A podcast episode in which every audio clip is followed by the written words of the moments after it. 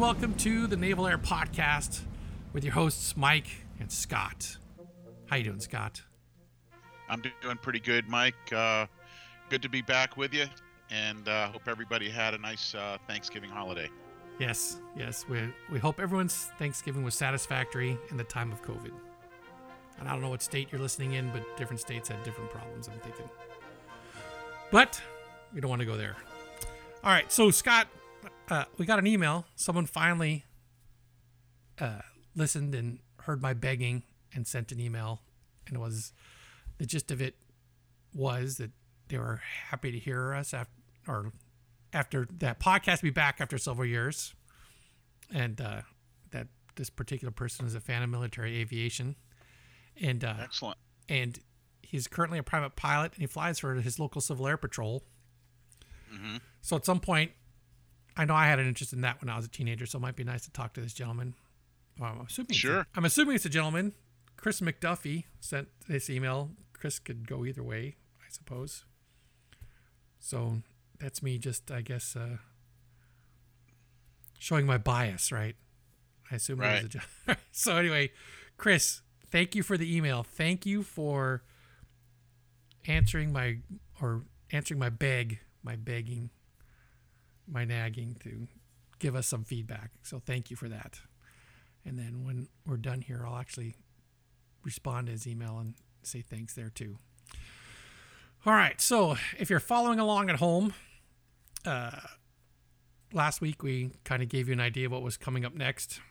Uh, it is a a course called Common Core, and its gist was to, I guess, bring those of us who had been out of school for what, let's say, we graduated in A school in June, and for me, I started Common Core in September, early September. So what, uh, all of June, all of July, and all of August, three months, I had been out of playing with hunting submarines via LOFAR and they thought we needed a refresher in that. That's the what that was my takeaway from it. I know Scott will have more on that, but uh, I I do remember thinking that when we started Common Core, a I don't remember this being on the pipeline list when we when we were first told all the stuff we'd be doing, and b it was a whole lot of different uh, ways of doing it. I mean, some of the stuff we learned in Memphis was like the foundation for what they pounded into us at Common Core. And Common Core was four weeks long, and it was where I first started needing, thinking I needed coffee to stay awake because it was arduous in the brain department. At least it was for me. Yes. That, that that's exactly uh, how I would uh, how I would describe it. It uh, it's a it's a four week uh, intensive course on uh, and a more I would say the intermediate level of uh, acoustic analysis, which is the science of uh, identifying the acoustic signatures of particular submarines via uh, LOFAR gram analysis.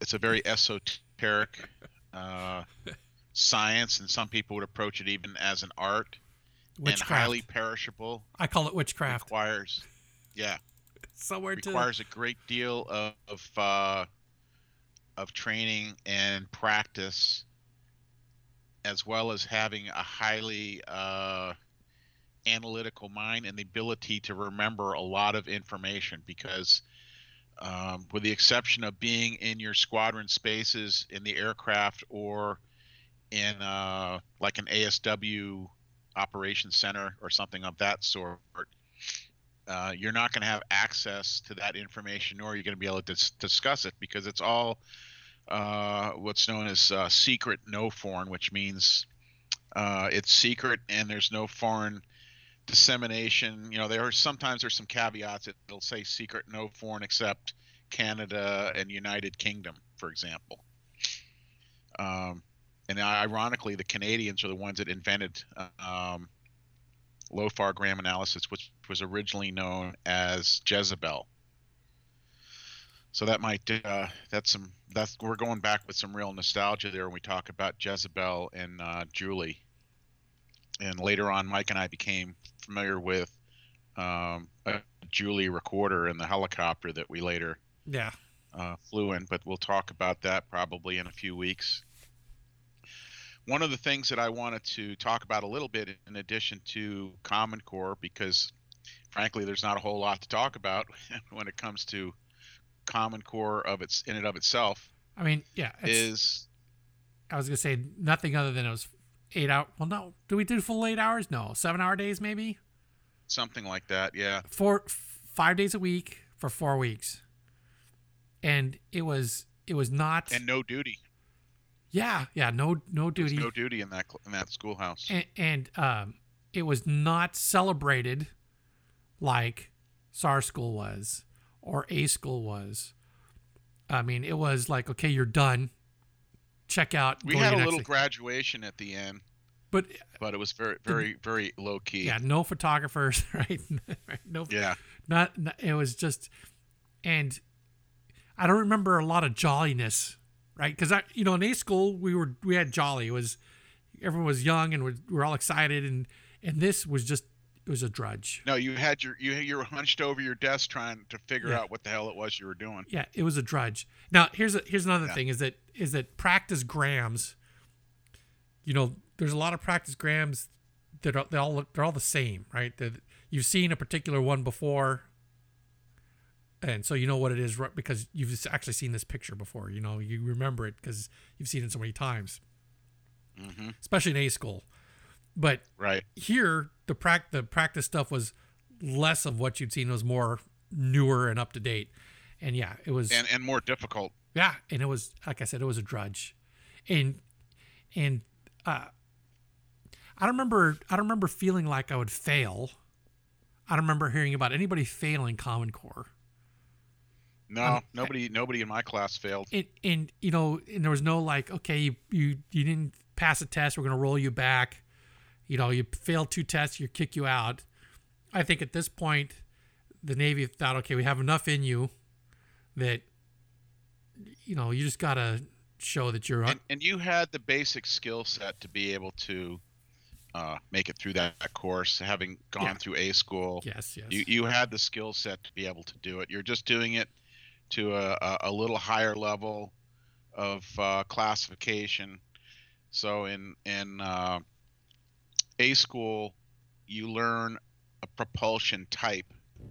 So, in other words, uh, in the ASW community, when it came down to classification of submarines, it went by the propulsion type. In other words, it's uh, acoustic, the acoustic characteristics associated with the main plants and its auxiliary auxiliaries uh, that were peculiar to this particular type of submarine, and then within that type of submarine, it may be broken down into individual classes of submarines, and that we didn't really learn anything about in A school. However, when we got to yeah, Common, Common Core, Core, yes, we learned okay, this is a certain type of submarine. Here's what it looks like. I mean, here's pictures of it. Yes, type you know, here's type, you know, type one and two what, nuke boats, type three nuke boats.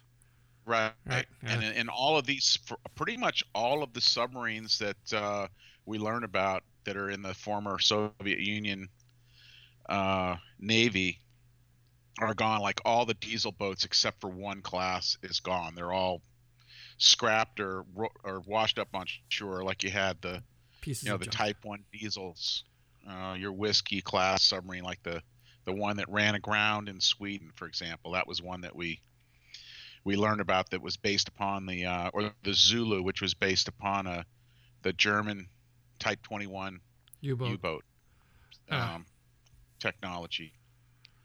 So, but uh, one of the things, uh, oh, I'm sorry, go, Mike, go well, ahead. I, well, I was, I think I was going to segue into your thought was that since it was a drudge, and since we had no duty, we had we had lots of time off. Yeah, and I was really lucky. Once again, I think I mentioned this in the previous uh, podcast that we did that uh, I managed to slip under the radar once again. And when we finished SERE school, um, I was still in the 864 barracks in a different room than when I was even when I went through SERE school. And I was uh, in a room with a guy that uh, was going to HS, and he was just finishing Common Core. And the whole time that I was in Common Core, and a good chunk of when I was in HSL 31 as a student, I had my own room. Wow. So I can't, yeah. I just managed to slip under the radar uh, for quite some time until the uh, Master Chief of HSL 31 caught up with me, and I had to move. So uh, for me, I when uh, when I checked out of SAR school to go to FASO for for SERE Common Core, I got put into FASO's barracks, which is those three story barracks are right right next to the chow hall. Do you remember? There's like yep. you walk out, there was like uh, one uh, set of four buildings to the left, set of four buildings to the right, and I think another set of four buildings next to them. So I was in like that first building that was right next to the parking lot, and yep. uh, uh I was on the second floor room. I was with a bunch of dudes. We were all uh, we we're all in there, not together, and now I was in a three man room. But every week, uh, the other two beds were taken up by transient guys. You know, guys who are coming through for uh, uh, like a couple days of that uh, corrosion control class. Remember the corrosion control class? So yeah. like they were like there for corrosion control and they were out. I mean, right. Out of so I was in that room for six weeks maybe. And out of the six weeks or six weekends, I uh, I was I was by myself for half of them easily. Yeah, so it was a revolving door and it was crazy. But yeah, I was in that until uh, HSL 31, and then I moved to the the five story barracks you know, 478 or whatever it was.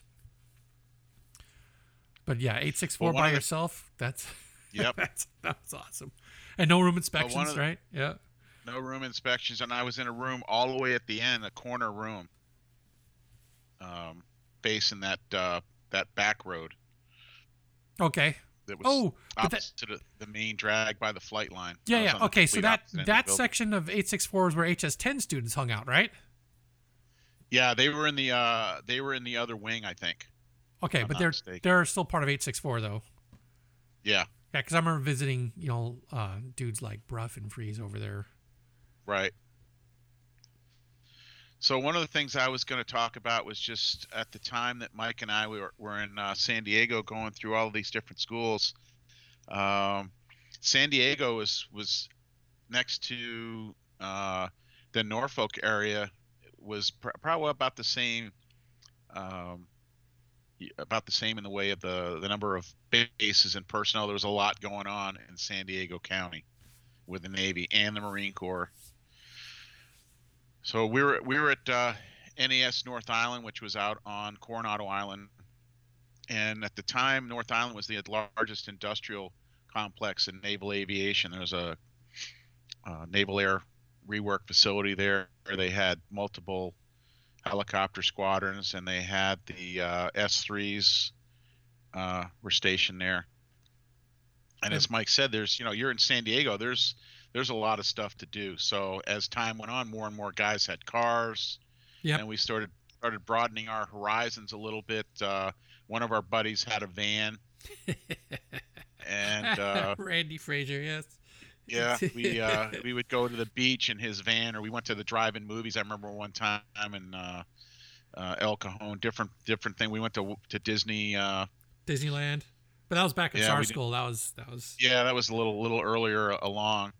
Um, but you know the thing about Common Core is it it, it doesn't really uh, stand out in my mind too much, only because it was a very uh, you know cerebral type of a school where you just went and you're just doing this gram analysis all day uh, that you're there, and uh, you, you just have to get through it so that you can go. Because by this point, you're you're starting to focus on the fact that heck, in a few more weeks, I'm going to be flying, and you just have to get through it.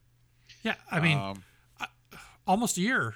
Been in the Navy almost a year at this point. I mean, we left yeah. in Nov- middle November and I'm starting Common Core the first week of September.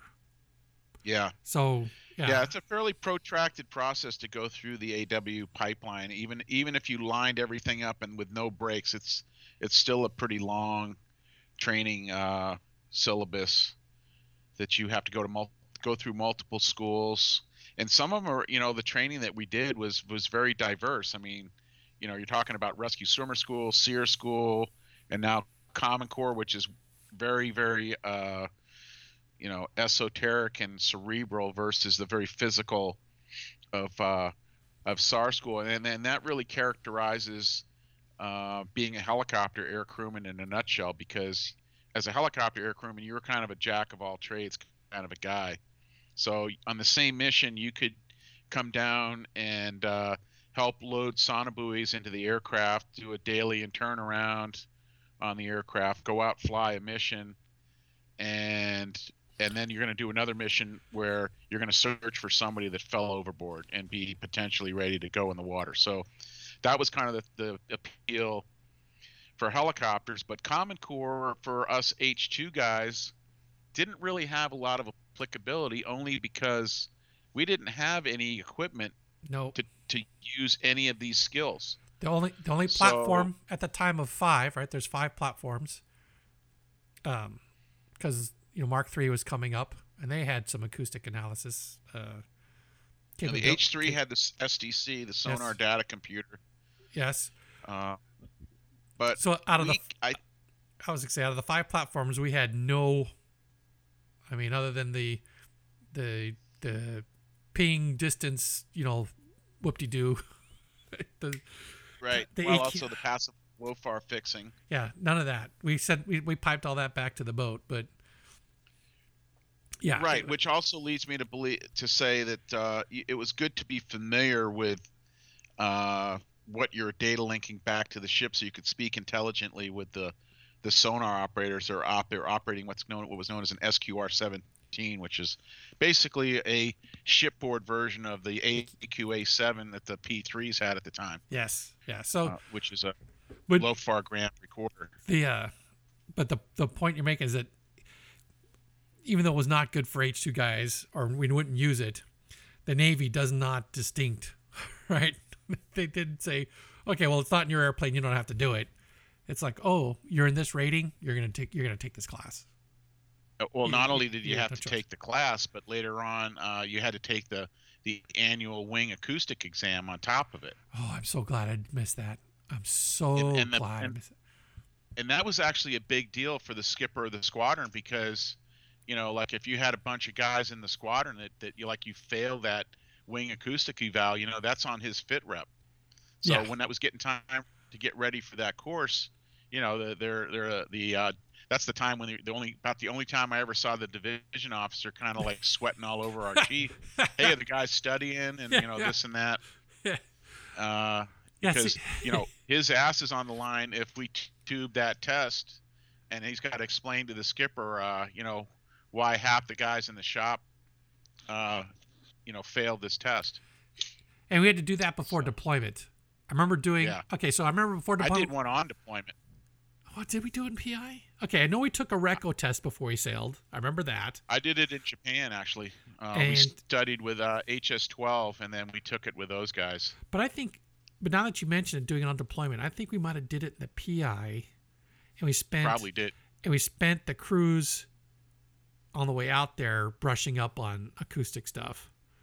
Yeah. But yeah. Oh yeah. Did, well, didn't have to. When we were in Japan, we spent if we weren't on the flying, the our and we had a really cool chief. He's like, "Are you guys? Uh, you guys need to be uh, training." We're like, uh, "Okay, chief."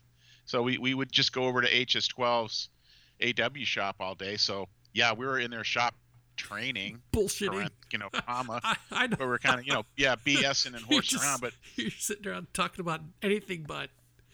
Yeah, I mean, and we did we did the test and uh, we we we passed it and we actually did pretty good on it. But uh, yeah, so the uh, it was interesting at the time only because we're really learning about the actual submarines and we see what they look like and what their missions are and uh, you know what weapons they carry and stuff like that. So that part of it I found interesting. I w- yeah. wasn't really too excited about doing the actual uh, gram analysis, um, and they were much more picky about how they graded you. And a lot of what they graded you on was what they know what's known as annotation. Yes. We didn't really touch on that too much when we talked about uh, learning to do uh, gram analysis in A school, um, they did teach us how to annotate, but in a very basic sense. But when you got to Common Core, they gave you this piece of paper that had all this stuff to fill out. Yes. And and then you had to I have a scanned copy. I have, itself. I have a scanned copy of one of those around here somewhere. I'm, I'm gonna have to find it. Yeah. They were really, really big on uh, what we would hear in the Navy from day one of boot camp: attention to detail, and even neatness counted. I mean, it was just they were just the one thing, because they a lot of these guys were S three um, sensor operators, and in their world, that's part of how they were graded. I mean, that was the same thing with the P three mentality. You know, you came back from a flight and you're graded by the evaluators in the ASW Operations Center. And that was a big deal for the patrol plane commander and the TACCO. You know, how well did your sensor operator annotate your sensor operators do their log their logging and how well did they do their annotation of their grams? Because in order to reconstruct, they need that annotation. They didn't have the kind of uh, digital recording systems like they have now. It was all done by hand for the most part. So, annotation of the grams was a major part of what we did in that course. Because a lot of times you could sight Reco and go, "Yep, that's a Type One diesel," and yeah. "Oh yeah, it looks like it's this." They, they didn't want you to do that. Yeah, no. They wanted you to go through the whole process, find, dig out the different uh, you know frequ- frequencies, you know crankshaft rates, crank uh, cylinder rates, and whatnot, and and get the uh, information. They did not, not, want you to sight Reco. So, um, yeah, I mean it was a little tedious. I think tedious would be the best way to describe the the whole the whole school. I would agree with that assessment. I mean, I didn't I didn't dislike it, but I wasn't like, oh, this is cool. Yeah, no. Uh, for me, like I said, it was a drudge four weeks, get through it, and then get to the rag because you know I'm ready to fly. Yeah, exactly. That, that, was pretty much what we talked about too. Really, you know, I was like, man, I can't wait to get this over with so we can get to, you know, we were close. We were close enough just being at the base where you know I used to go down to the flight line, dude. You just see, to go yes see the helicopters out there, and you're going. Well, you even know, you just can't wait. And then you'd see them, you'd see them flying up the South Bay, and you know, wow, I'm going to be in one of those things in a matter of weeks here, you know? Yeah. So well, you're kind of chomping at the bit. Even the running, you know, when we're running at SAR school and we're running running across the flight line, right? We're running next to yeah. the HS flight line. So all we saw was taxiing,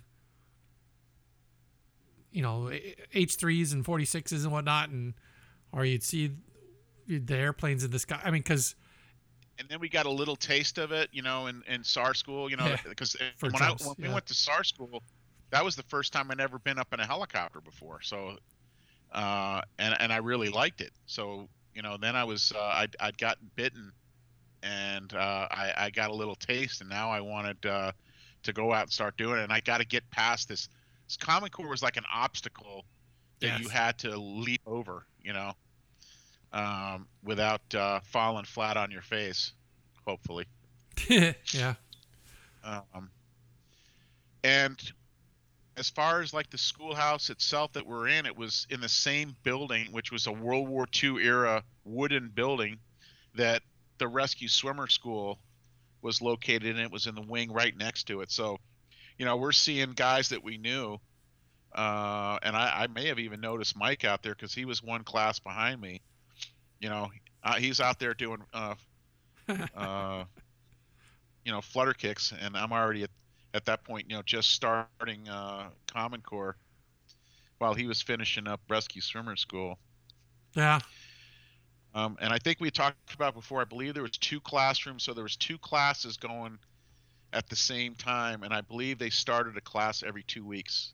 Yeah. So so if you were if you were not if a class had already started, you had to, you know, FASO would find something for you to do. I was fortunate. I pretty much, yeah, I, I, checked in and I like the next Monday or, you know, whenever I got out of SERE school, I was immediately started Common Core. Same here. Uh, without any wait. and I had you talked about John Bruff.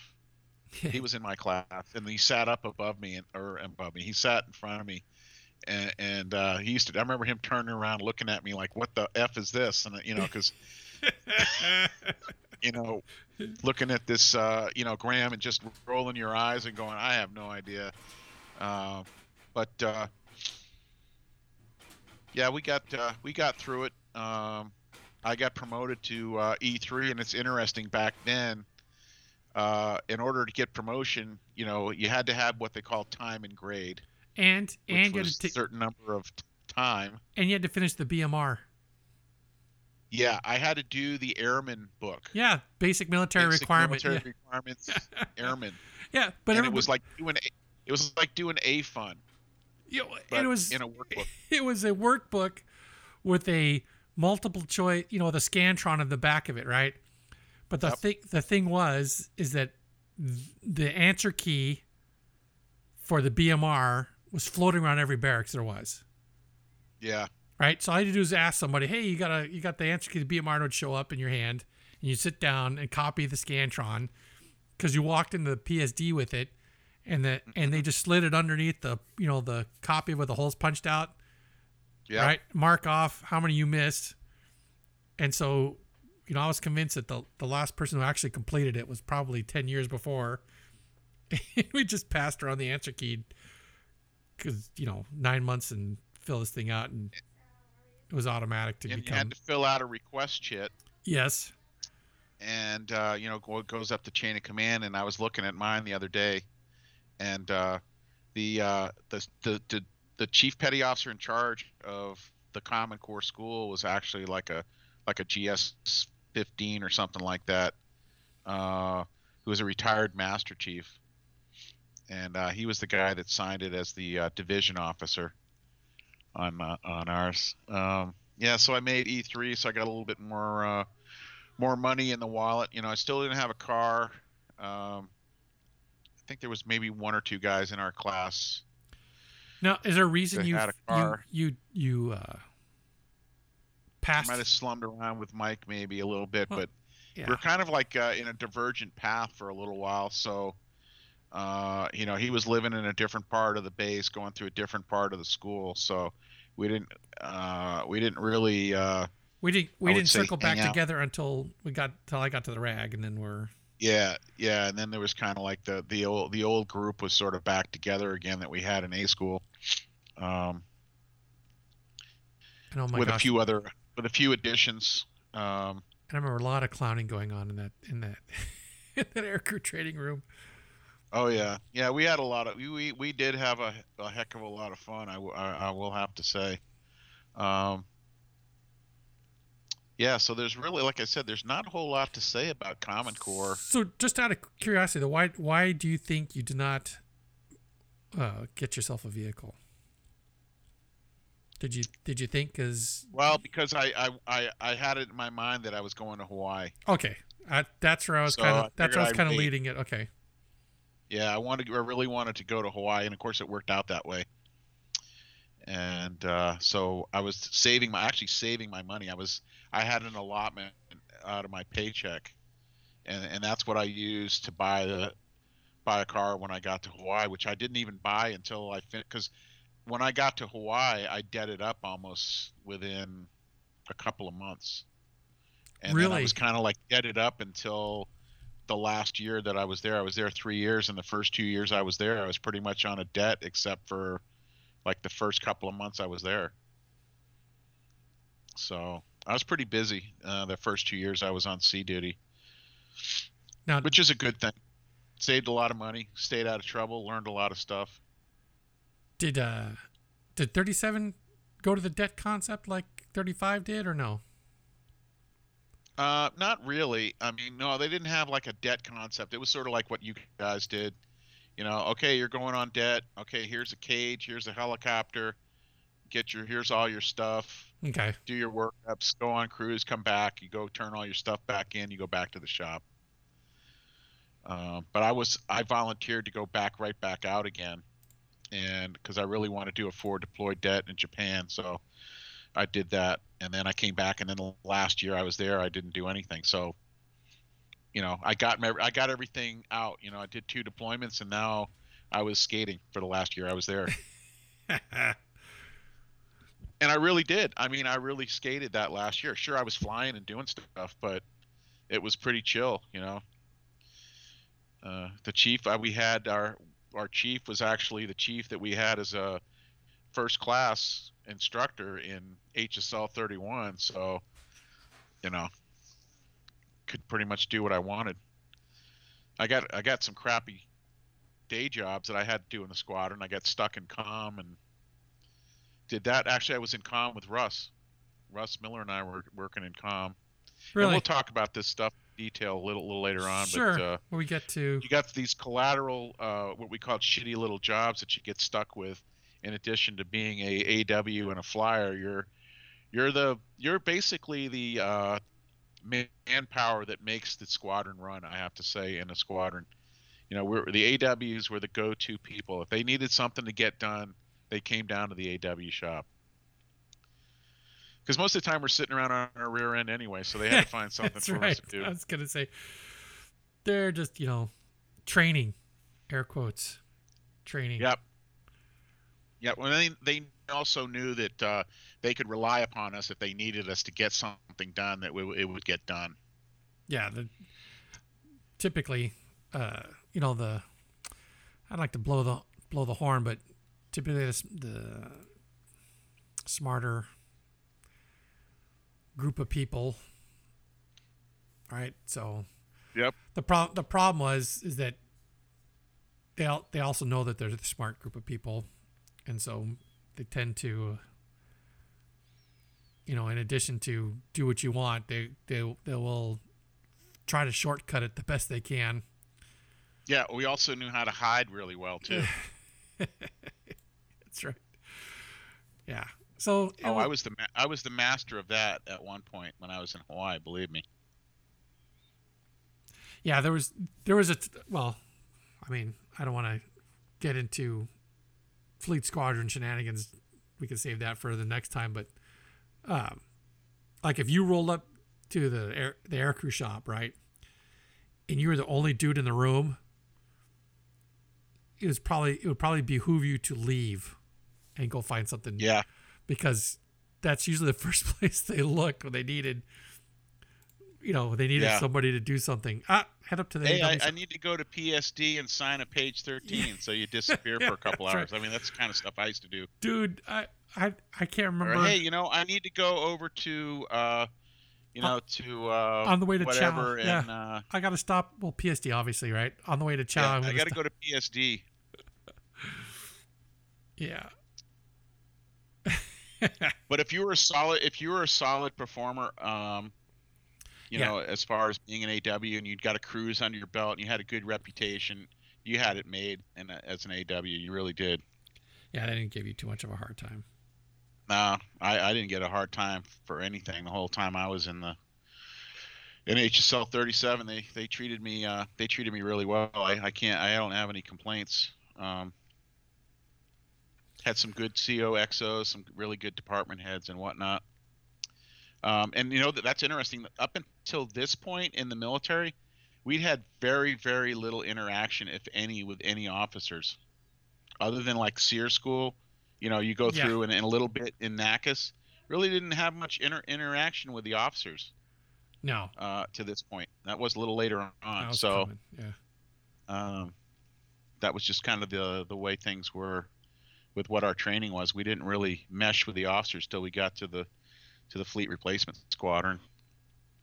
Um, and and then it, and at that point it was a little bit uh, I don't want to say adversarial, but it wasn't happy.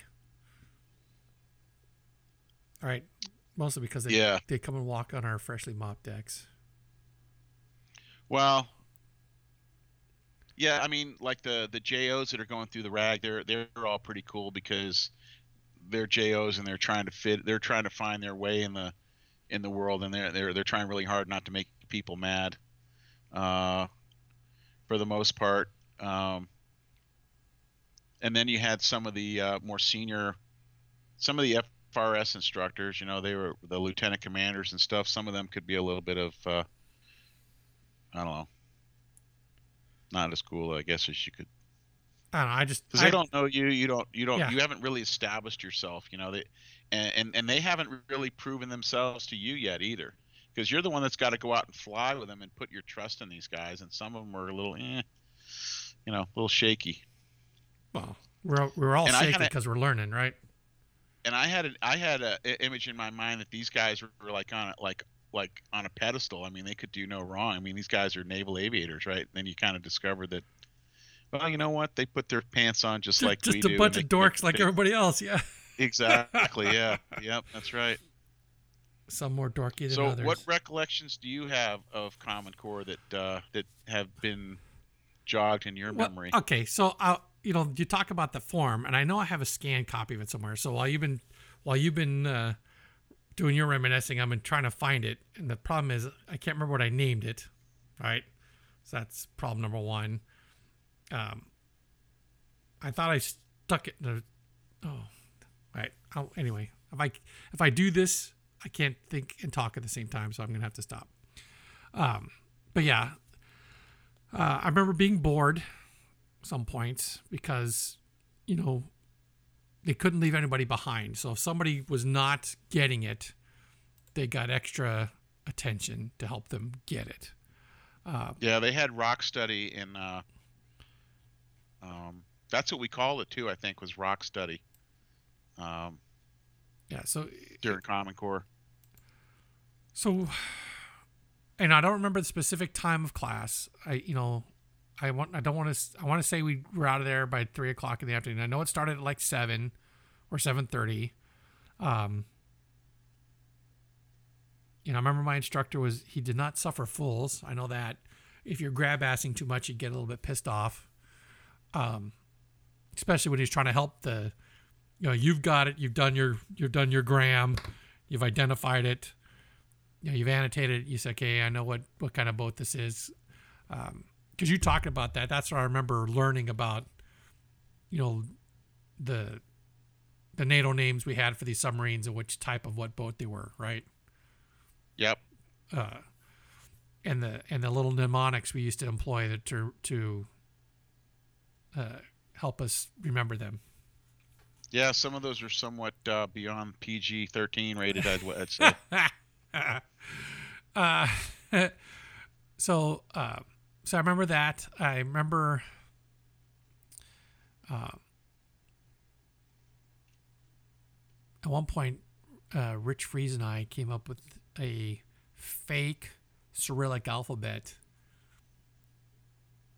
as a joke that we could annotate the uh, U.S. boats with. you know, like we were right. like we were Russian dudes tracking U.S. submarines we'd annotate it with this fake Cyrillic alphabet. Um, yeah, our instructor didn't appreciate that that effort either. um, I remember I remember the motorcycle safety class was in the same building on the first floor. Yeah, that's right. Uh, so they would they would um, they they would spool up like Thursdays. I mean, it's like only a two day class, because I went through it at one point because I bought myself a bike. I had to go through it, but that was in the same building. And so I remember them, you know, like they'd be hanging outside, right below the our windows, getting ready to go take their class on their bikes. Um, I just remember uh, some barrack shenanigans. Uh, I remember, you know, the football season started. I remember that. Uh, that seemed to be a big deal during Common Core for some reason. Um, but yeah, it, like I said, to me it was a drudge. You know, it was I was bored. I mean, I had I had picked the stuff up, and I and I was I was also probably starting to realize or take on the mentality that okay, well, I'm an, I'm gonna be Lamps Mark One dude. I'm not gonna do any acoustic analysis. Um, even on the advancement exams, the AWH advancement exam has very little acoustics on it. So, you know, I'm just not going to, you know, I'm just going to do the minimum to get by, and that's going to be the end of it. Well, I mean, at that time, you all you had it was have a pulse to get through to the final multiple and make make uh, AW three, right? No, no, I don't. I don't remember. I don't remember. Uh, Okay, so you want to talk about advancement exams? Let's see. I got, I took, I got to line up in my brain. So I landed at 33 in April of 84. And I put on, so you took the tests. I think I took the test in July of 84. And the results came out in October and they had first cycle, you know, the first uh, increment, right? First increment, second increment, mm-hmm. third increment, and then the uh, what's the what's the next group called? The um, the guys that could pass, but they didn't know when they were going to get actually get paid for it. Do you remember what they were called? They had they had uh, when you're like when you're frocked, you mean? Yeah, but they're frock you, but you were your first increment, second increment, third increment, and then the next there's three more groups after that Oh, okay. I just forget what they were called. Yeah, I, I, I but you know what I'm talking about? They, yes, they would frock them, but they wouldn't get paid for almost six months as a. Oh, okay. Um, but I made it first increment. I mean, results came out. I put the crow on like right then, and um, because I did good on the non on all the non acoustic crap. Um, I it's somewhere also somewhere I have my uh you know the the your score sheet with the with all yeah. the different the different things. I have all those. Um, I saved all of those too. And they had like two little codes, like superior and next, you know, whatever. So I you could see I did really good on the Hilo crap, the non-acoustic yep. crap, you know, radar, mad, Hilo operations. But the acoustic stuff, you know, uh, I kind of dumped it after Common Core was over. Um, mm-hmm you know, it wasn't um, just you know I. You want to use the analogy like there's a, like the ice flow that is my brain has only room for so many penguins, right? And so when one comes on, somebody else gets pushed off. Right. And, um, well, and as we said, uh, it's a it's a perishable skill. You have to yes, yes, you absolutely. have to keep doing it to be good at it. You know. And there's some people who are really good at it. You know, some of those P3 guys were just uh, incredible. And the S3 guys, that was their bread and butter, you know. Well, absolutely. Yes, I would. I would and, think. You know, you would think that that's would come with that territory, a use it or lose it yeah. kind of a thing, right? Exactly. All right. So, what else? We talked about time off. Um, I had a I had a set of wheels I got that almost right away because for some reason I was dumb. I should I should have waited. Well, but... I mean, you're in San Diego. You you you're you're you're you're virtually a prisoner on the base there, and, unless you got wheels, you know. Yeah. Unless I, you want to ride public transportation or something. I you know I had I had a couple friends you know had had vehicles. I just don't know I for some reason I I guess the experience of Memphis of being locked in down there and mm-hmm. the only way you're going to get off is if you could borrow someone's car. Well, and then San Diego was just was so much more oh appealing. It was summertime, you know. Oh yes, beaches and, and, and all of that. We yeah, go to the exactly. beaches. The we go to La Jolla for the Cove and scuba there, not scuba, but snorkel right. there. Um, yeah. And you know, you mentioned that that that San Diego has a lot of Navy. I mean, if you think about it, so there's like seven naval bases or installations there. There was um, there was North Island. There was Naval Amphibious Base Coronado. That's two. There's yep. uh, the submarine base three. Yep. There was the recruit training center. That's four. Uh, 32nd Street Naval Station five. Um, the ASW Center next to mm-hmm. RTC. Yep. Uh, six. What am I forgetting? Oh, Imperial, Imperial Beach. Beach. Yeah. So. And then you also had Miramar. Oh, yep, and can't, and can't forget Miramar and the hospital. Yep, Balboa, the Navy hospital, and then uh, you also had in San Diego County, you had Camp Pendleton, the Marine Corps base. You had uh, the recruit depot, yeah, and then you also had the Naval Weapons Station in Fallbrook. Those are all in San Diego County.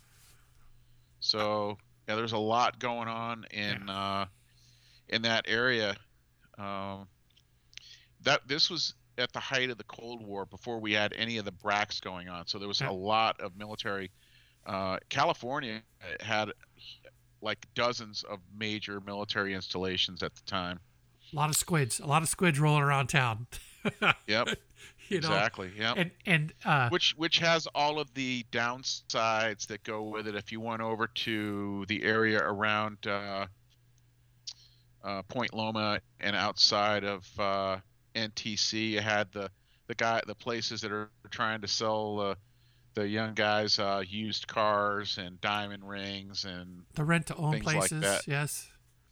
Yeah. yeah, yep, exactly. Literally right outside the main gate And of then the of those. and then other industries that spring up around military installations, not including now- not, not including tattoo parlors But and but professional North ladies. Island was an North Island was an anomaly when it came to Yeah, that there was because it was on Coronado, yes. which at the time had the highest per capita number of retired flag officers. I- I wanna uh, say that still any exists. city in the United States. that probably still so- exists. Very very upscale uh, community. So the the local um, constabulary and population didn't put up with any nonsense with any sailors off base. The- and because it was expensive, most guys just they just just went through Coronado Yes, and across the bridge to get over into downtown. San Diego proper. Yeah. And uh, there was parts of San Diego, even downtown at the time, that were off limits. Like the Uh, barrio uh, underneath the bridge. Yeah, play things like that. Yeah, in a lot of areas outside the main gate of uh, 32nd Street there in National City, which was not a very nice area. Okay, so you know, you talk about National City. I live uh, when I came back from deployment. That's a place I could find, I could afford by myself was in National City. It had the nickname of Mhm. Nasty City for a reason. Um, Yep. yeah, it, it had the same stuff outside the gate that NTC did. Was you know tattoo parlors, the used car lots, um, the uh, other houses of ill repute, shall we say, uh, Right. but I here's the funny thing is I around NTC I saw more professional professional you know ladies walking around there than I saw uh, at the 32nd Street side for some reason they were preying on the youngsters more than the fleet dudes. Yeah. And well, and not only did we have that, we also had uh, Tijuana as a uh, temptation Never for the went. young. Uh, I, I never I, went to Tijuana. I did. Uh, I did one time when we were in HSL 31. Some of us went down there, and that, and that was, uh, I was like kind of underwhelmed. yeah, so- eh. Wasn't really like eh. Didn't really have that much fun. I had more fun at the enlisted club at the on the amphibious base than I had anywhere else really.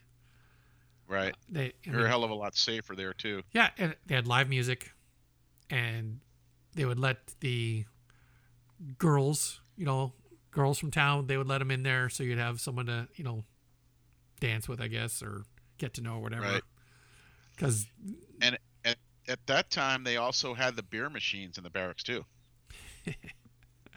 so they don't. That's been long, long gone. And the other thing they had, which at the time, um, you could talk Was, about the uh, they- strippers, aren't you?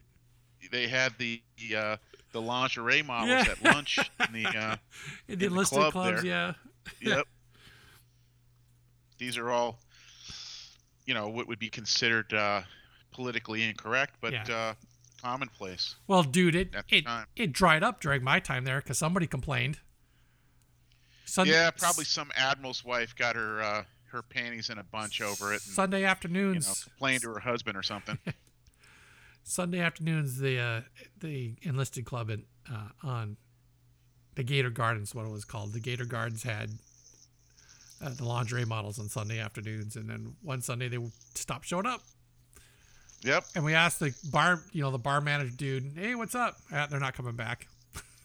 Well, not too long sorry, after uh, you got out of the Navy and I came back on shore duty, they got a new command. Uh, they had a a one star or rear admiral, I think rear admiral upper half, I think. That was uh, their title was uh, Commander Naval Bases San Diego, and so they're in administrative command of all the bases, so they can set all the different uh, rules and policies. You know, they're they're kind of like the the uh, the housekeeping for all the bases, and has nothing to do with the fact that she was a woman. But yeah, it was a woman. this particular this particular admiral, and her infinite wisdom, uh, she said, 18 to 21 year olds cannot consume alcohol on the base. What? Yeah. Oh my god. Which goodness. was really really dumb. Yes. And and I and I can remember flying with uh I don't know, maybe I was flying with the XO XO the skipper and he was like not happy about it because he was worried that like all of his young sailors are going to go out and head down to Tijuana yeah. and uh you know, get themselves in trouble. I mean, because you know when we were there, or at least when I was there, I mean, on base, eighteen, you know, under twenty one was beer only. Yeah. And even then, it was supposed to be three two beer. Right. Um, but at least it was something. Yeah. It was it was a bad decision, which, you know, I don't know if it was ever reversed, but that was the that's what was going on not too long, you know, like in the in the in the mid late 80s uh, when that particular admiral took uh, command of that naval base in San Diego and she's also the one that established like the uh, premises that were you know off limits and all these kinds of things and it did uh, lend itself to guys going to Tijuana you know when I when I was an instructor a couple times I got called by the shore patrol and I had to collect people down there because they had the shore patrol at the border station and if the border patrol, you know, suspected a guy was, and they'd ask him for identification. And a lot of these guys, all they had was their military ID. Yep. And if they were coming across and they appeared intoxicated, they were calling the shore patrol. So, and they had the shore patrol there, and then they're, you know, they're get put on the pad, and they got to go see the old man for drinking a beer in Mexico, which I think is just outrageous. But I think they were the, the the thing was they were the there was becoming that period of time, Mike, where there was a zero tolerance for alcohol in the military that went you know way over the top. I think with I how think they there still is. yeah, I yeah, think there still just, is. They were yeah they just went high really high and right on that. Well, I okay, so I remember. Um, you want to talk about time off? I, uh, so my buddy Rich Freeze, right? He um he had an alcohol related incident, and he had to do that alcoholic training class with a bunch. You know, if you get in trouble with the police or whatever. Yeah, Um, it was like a, it was like a two week, and it was over at 32nd Street. I drove him over there. It was like three dudes I took over there. I want to say Mike Dion was another one of them.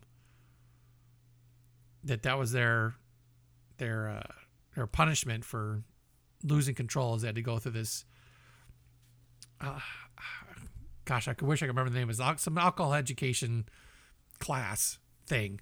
hmm And the funny Right. thing, and the funny thing was, is I drive them over the bridge and take them to this thing, drop them off, and then spend the, their two hours of class time inside the club myself. drinking. well, I didn't drink too much because I was broke. Um, I played video games mostly, you know, fed quarters to a to an arcade machine, pass the time. But there's the uh, there's the irony, right?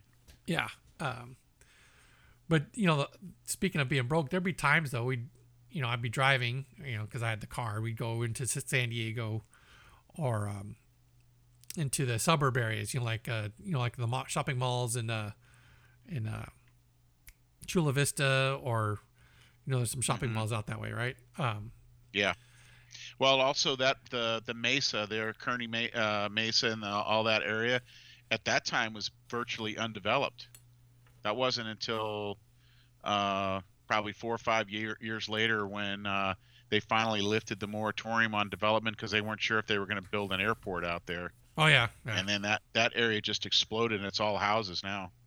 So so, but there'd be times where like between who, me and my passengers, we didn't have enough money to pay the toll to come back over the bridge. Jeez. But I had half a tank of gas, so we take the long way around. you know, down to Imperial up the Beach, up the Strand. Yeah, more than once. More than once that happened to me. Come on, who's got a dollar twenty? No, man, I'm tapped out. Wow. That's between crazy. between three dudes in the ash in the coins in the ashtray, we couldn't scrape up a dollar twenty to go back to North Island. Uh, you know, That's especially crazy. especially on those three weekend paydays. You know, where you- Yeah, yeah. Saturday night, Payday's still two days away. You got nothing. Yeah, it yeah. it reminds me of uh, of being in Japan and blowing my cola in one night. Because in Japan we got a cost of living allowance It's like four hundred bucks. Uh huh. But if you went to, to if you went to Tokyo, uh, uh, to the you know like uh, Shinjuku or, or where all the the clubs were, you could burn through that pretty damn quick there. Nice. Yeah. Good use of government money right there. Yep. All right, so I don't think we have anything else to say about Common Core, really. No. Um, or or our late after our shenanigans. Um, but uh, now we're gonna get to the we're gonna get to the fun, fun stuff. stuff. I suspect this is just like Common Core was. yeah, we just had right. to get past this particular yeah, that's podcast. Right. We right? could we could have left it. We could have not done, but you know, we got to be true to the to the pipeline. Um, I suspect though that the the when we talk about the rag, it's going to be probably two two episodes worth of material. Yeah, because yeah, I at, le- at least maybe even maybe even three because you know I, I was there before you and then and then you were there after me so there's there's a pretty good you know uh, yeah I was there from September to March the following year you know well that, that's a long freaking time when I look back on it October, you know I was there what October to April for yeah. me December January yeah, yeah six I was months, there six months almost yeah. at least six months in a few days so it was uh but it was it was a good time. It was uh, one of the best times I had uh, in the Navy. Was that that six yep. months? You know. Yep, yep. That was a that was a good. Uh, I would agree. A lot of uh, camaraderie and uh, you know we're flying and we're doing our thing. Finally, kinda, finally putting everything together. Yeah. Yep. Kind of, kind of, kind of living large a little bit within our uh, yeah. our uh, yeah. our egos. I think yeah. we started getting the extra money. Yes. You know, yes. we're, we're getting big 80, getting uh, 85 pro- bucks promoted you know so you know things were just uh it was our trajectory was going nowhere but up at this point yeah yeah yeah. Good times for sure. Yep. All right then. So uh, i'll i'll uh, i'll do the standard closing. Uh chris's email notwithstanding we'd like to get more. Um again it's nice to know if people are are listening and it's nice to know if we're striking a chord or um, you know people are enjoying what we're talking about, or if they have suggestions of what we should cover, or any of that and stuff. And also pass the pass the word too. You know, we're you know we're we're uh, uh, as Mike has said from his very beginning with this podcast that he started, uh, you know, over ten years ago. That uh, you know we we'd like to, for this to be a uh, repository of uh, of other uh, people's experiences All within stories, the yeah. uh, naval aviation community, not just the H2 community, but you know, like if you're a guy and you were a, uh, an AQ or an AX or an AT or you know some other rate in uh, you know your experience within uh, naval aviation, going through uh, your uh, experiences, we would definitely uh, would like to uh, to hear from you. We'll even let the stick monkeys talk if they want. Yeah, right? yeah, exactly. Um, yeah, so it's anybody and everybody. You know, stories stories need to be captured and and and kept, and uh, all the stories are, you know, they're all meaningful and they all they're all important. So yes, we'd like to. Yep. Absolutely. We'd like to hear from, and we'd like to hear straight from the horse's mouth if you're comfortable talking about it. So. So, yes, send us an email, mike at navalair.net or scott at navalair.net. We'd love to hear from you. Uh, please let us know. Okay? And so, with that, I'll do our, my standard closing and say thank you for listening. Stay safe and God bless.